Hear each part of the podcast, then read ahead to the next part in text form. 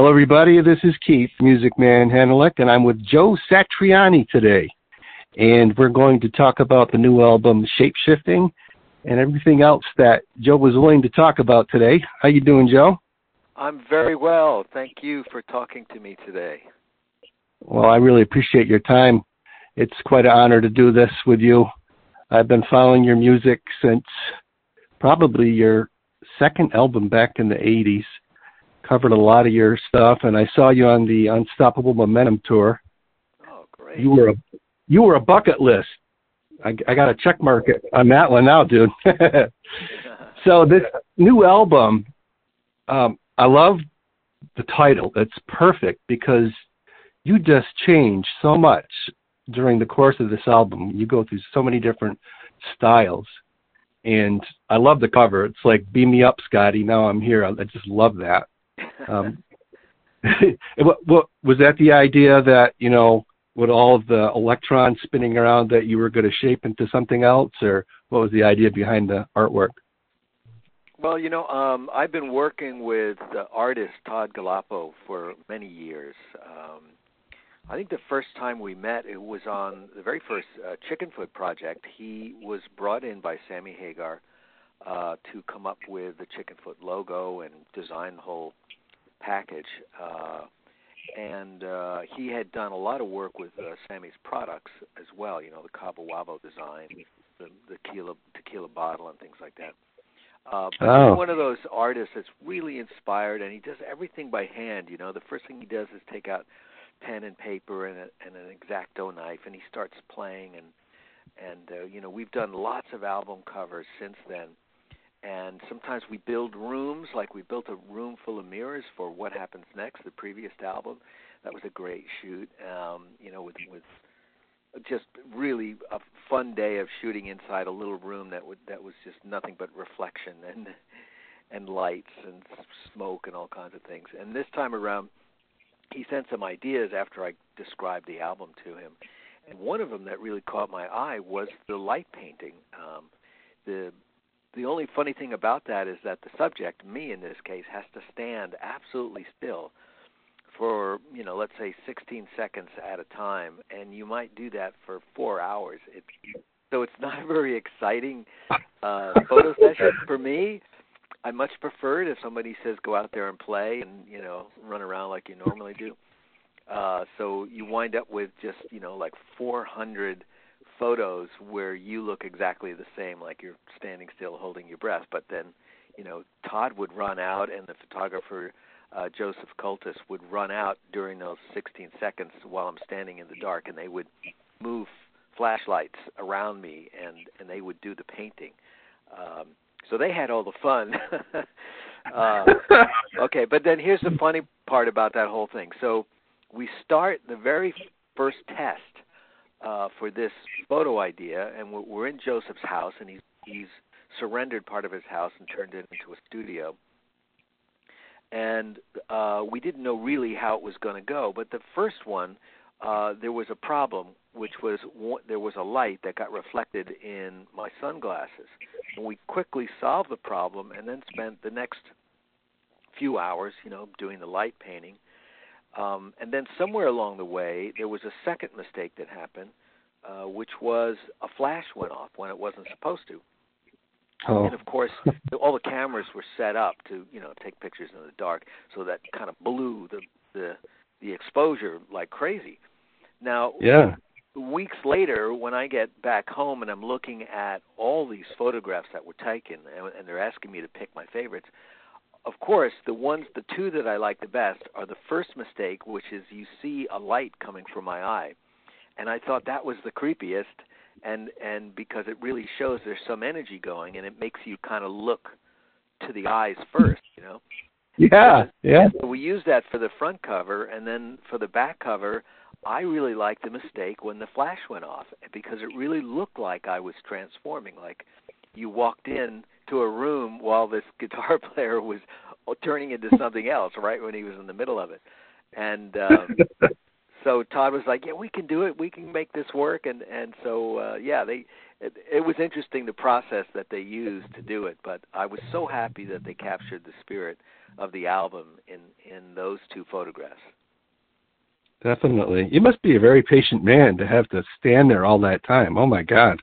You have to be, you know, because when you're working with people who are creative and you and you you know respect them, you have to give them time for their curve to, you know, uh, sort of manifest itself. And and I know this because I've played, you know, the best thing first, and sometimes it, you know, you have to sit there and let me play for 12 hours until I finally arrive at that thing. And so, uh, the good producers that I've worked with have always been very patient with me, and uh, and and you know because they see the, that I'm going through a process of trying elimination uh, and seeing what works, what doesn't.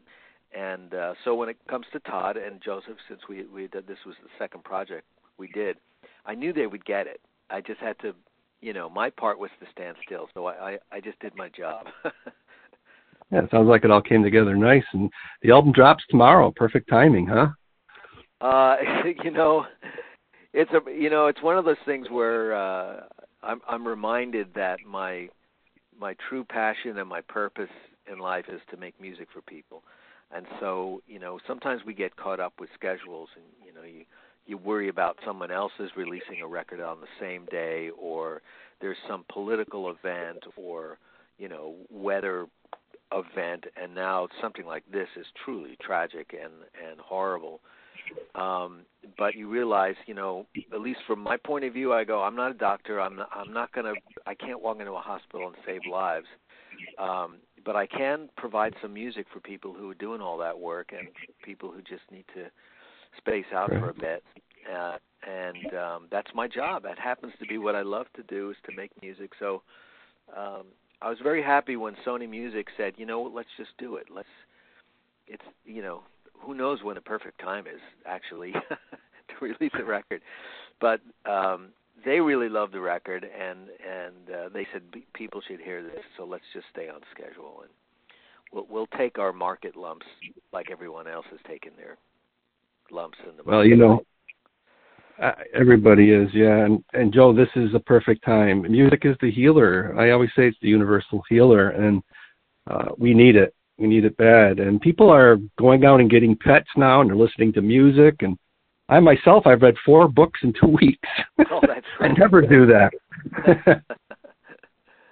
and I got to tell you, um, as much as I love your music, album after album, I always go back to Surfing with the Alien. That's my favorite. Oh, well, that's great. Well, that, that makes me happy because that record, I put everything I had into that, and and me and uh, John Cuniberti, who I was just uh, having a text conversation with him today. Uh, you know, we we went out on a limb and we used every resource we had to to make that a perfect representation of what we thought uh, was wonderful and cool at the time. And we got so much grief from the record company. We went way over budget. I mean, but we just did it anyway. And we thought, you know what? I mean, I kid you not. We looked at each other when we were done and we said, they're probably going to run us out of town. you know, for making this record, but you know, we congratulated each other and thanked each other for hanging in there through all the trials and tribulations because we were proud of it and and we thought no matter what happens as we go back to our other jobs, at least we can say we did this, you know. And so what a surprise when we suddenly had, uh, you know, a record on the charts, and it went on to be multi-platinum and loved by people like yourself uh, to this day. And so, uh, I love to hear that. That was the perfect record for people to love. it's the one that really broke you, right? It is, yeah. It it yeah. it came out of nowhere. It, you know, the wrong record at the at the wrong time, and it just people just seemed to like it. Um, I it certainly surprised me. It totally surprised the record company. They had no idea um, that th- that was going to be the reaction. Well, now it's an iconic album. You know, it's one of the classics, and I I often wondered um, what was going on in your mind at the time. That gee, you know, I'm going to be instrumental artist primarily. It's going to be tough. I mean, you know, you look at bands like The Ventures. You're right up there with them now, Joe. As far as I'm concerned, I got like 50 of their albums. I love oh, those, Ventures. Those guys are amazing. Were, were I, you I'm sorry. Go ahead.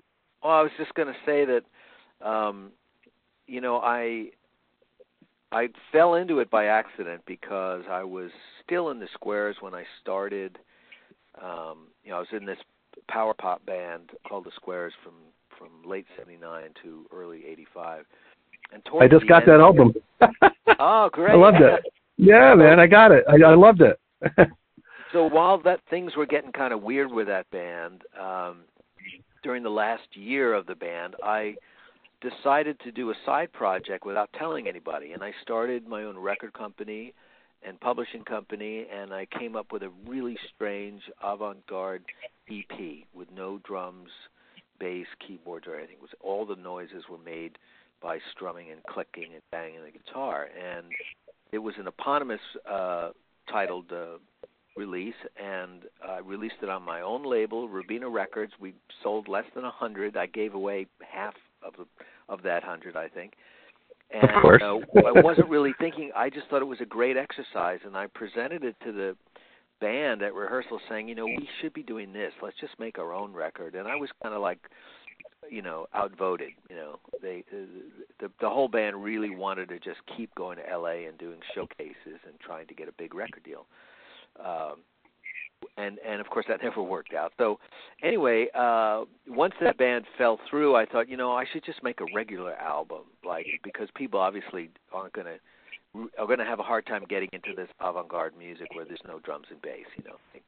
So I said, okay, let me figure out a way. So anyway, long story short, I've told the story a million times about how I got a credit card in the mail and I just maxed it out immediately and prepaid everyone biggest discount and John Cuniberti and I just went in and we did what became Not of This Earth. And I was going to release it on my own label.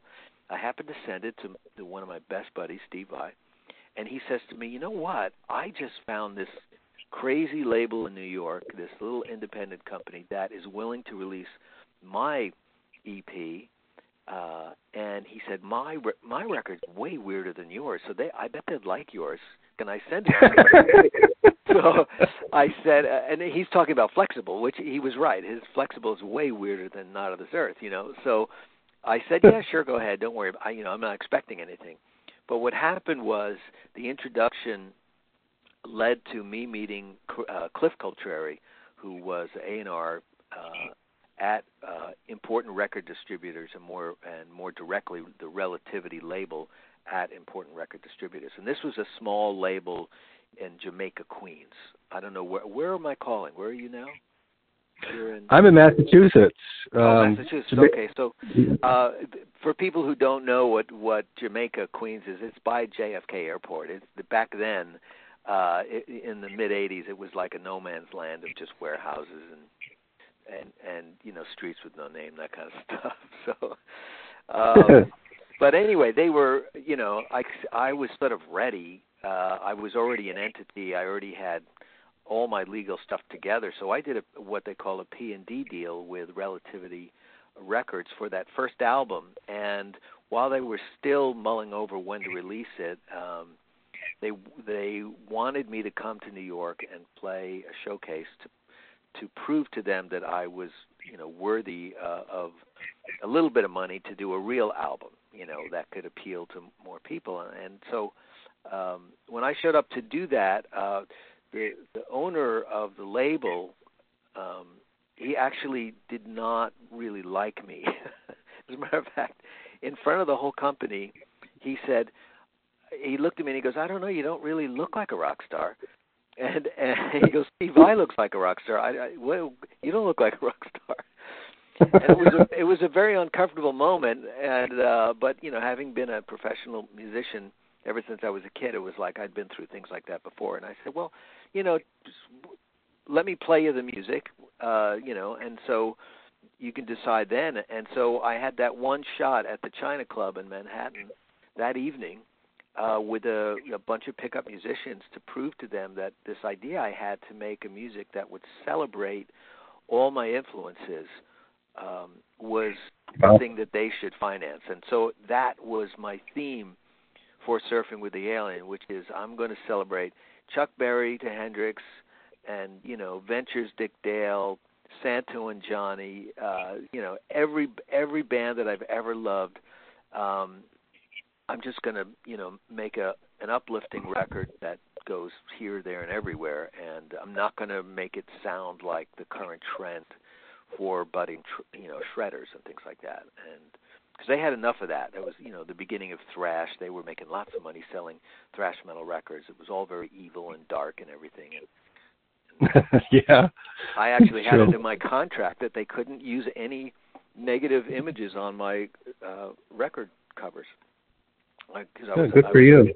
I was afraid they were going to try to turn me into some, you know, uh uh evil guitar player kind of image and uh so they were surprised. So, yeah, when the record came out, uh the president Barry Kobrin called me and he said, "You know, you're on the charts. You got a hit record here. You need to go on the road." And I reminded him that I didn't have a band and that I've never been on stage playing instrumental music you know of my own before. I said it just doesn't exist. I'm just a guitar player that should be behind a singer, you know. And so he was like, "Well, you know, you better get it together because that's what no pressure now." so I had to learn fast. So, so is that story about you and Steve Vai true that you were both at Berklee and you were giving him guitar lessons and he was giving you cigarettes? I heard that once. Is, is that no, true? No, it's not like that at all. No, Steve and I grew up uh, in the same town on Long Island. Uh, we both went to Carle Place High School, the local public high school. Uh, oh. I started playing performances at the local high school um, and at parties and things like that uh, when I was 14. And um, he and a couple of his friends started taking lessons. Uh, he actually came to my front door uh, and with a guitar in one hand with no strings on it and a pack of strings on the other. And he said, "Hey, you teach my friend uh, John Sergio. Will you teach me how to play guitar?" And I said, "Sure," you know. And uh, so uh, he was my student for about two to three years. We were both young, both learning, and we have been the closest buddies ever since.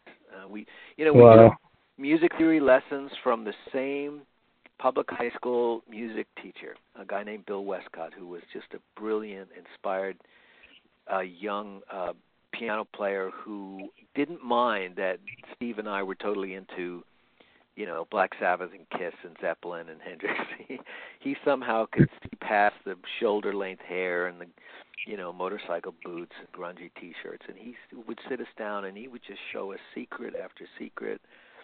And uh, and back then, the New York uh, school system was still governed by the New York uh, what what they call the regents, and so it was rigorous testing for for music theory. We had to go to a a statewide testing facility to get uh, tested uh, each year. It was pretty amazing. I mean, that's the thing. Of the wow. Um, it, it sounds like some kind of utopia, but it, it, we, it, you know, Carle Place is a teeny little town, uh, two square miles in the middle of Nassau County, right in the middle of Long Island. Um, but uh, we were lucky to, to you know to have him as a teacher. So you play Ibanez guitars. I, I often wondered about that as well. Why Ibanez and what all the different classic guitars out there? Was there a particular reason why you chose that? You just picked one up one day and said, "Oh, this is the sound that I'm looking for," or how did that happen? Well, you know what the the story before I picked up my first Ibanez is uh, is really what tells you, uh, you know, why I responded so well to the Ibanez, which is basically I started out, you know, like any young kid, you know, just playing the the most economically feasible feasible guitar to buy. So that was a, you know, $120 Hagstrom from the local shopping mall when I was uh, 14. And uh and then I moved on to uh back then when they had uh classifieds where you could, people would sell used stuff. I moved on to a Fender Telecaster that someone had, you know, repainted, and then I moved on to a a Les Paul Deluxe that someone had repainted. Then I had a Strat, and then when I moved out to California, I wound up with a '54 Strat that someone had uh, refinished, and it was, you know, a bargain because it was refinished. Oh wow! Um, and then uh, because I was teaching and working at a guitar store, a small vintage guitar store in Berkeley, California, um, I I just I realized you know I should just put these things together myself because uh, it was the beginning of uh, modular parts being made by other manufacturers, specifically Boogie Bodies and ESP. Boogie Bodies was a U.S. company, and, and you could buy Telecaster and Stratocaster bodies made of all kinds of wood, and it would come pre-routed for whatever you wanted. Um, and then um, ESP from Japan was making really great vintage uh, replica necks for Fenders. And uh, so I just ordered all the parts through the store, and I got a discount, and I made two guitars that way. That that I wound up playing exclusively when I was in the Square. So that would be the late '70s up through '85. Um, then I picked up a uh, a Kramer um, at one point. Um, uh, a really ugly looking one with mixed up hardware, you know, like brass and gold and silver. It was it was funny, but it had a Floyd Rose vibrato bar on it, which was a brand new thing that was just you know hitting the scene, and uh, mm-hmm. I just thought it was amazing sounding, you know, and uh, I had sort of given up the bar back in the early uh, 70s, you know, and um, but but you know all of a sudden I thought okay this guy's solving this kind of an issue. And then I wound up using that primarily on those uh first two records Not of Surf and Surfing with the Alien so after Surfing comes out uh Steve called me one day and he said that he was thinking of doing a deal with Ibanez. And um he said, you know, they've they've sent me a bunch of guitars, and I'm not quite sure, you know, if I sent you one of them, what would you would you tell me if you thought the quality was good, you know. And at the time, he was uh, very successful, and he could have gone to any company. So he, I think, he really liked the people at Ibanez that just wanted someone else to give him a second opinion about it. So he just happened to send me, I think, a 540 radius and uh I got it and I thought, well, this, they're doing what I want to do way better than me, you know. Uh you know, I was I was just a junior luthier, you know, but these guys had really, you know, figured some things out. And and ma- the main thing was is that the body felt great. Size was good. It was like a Strat, but it had humbucking pickups. It had their version of a Floyd Rose, which I actually preferred because it stayed in tune better.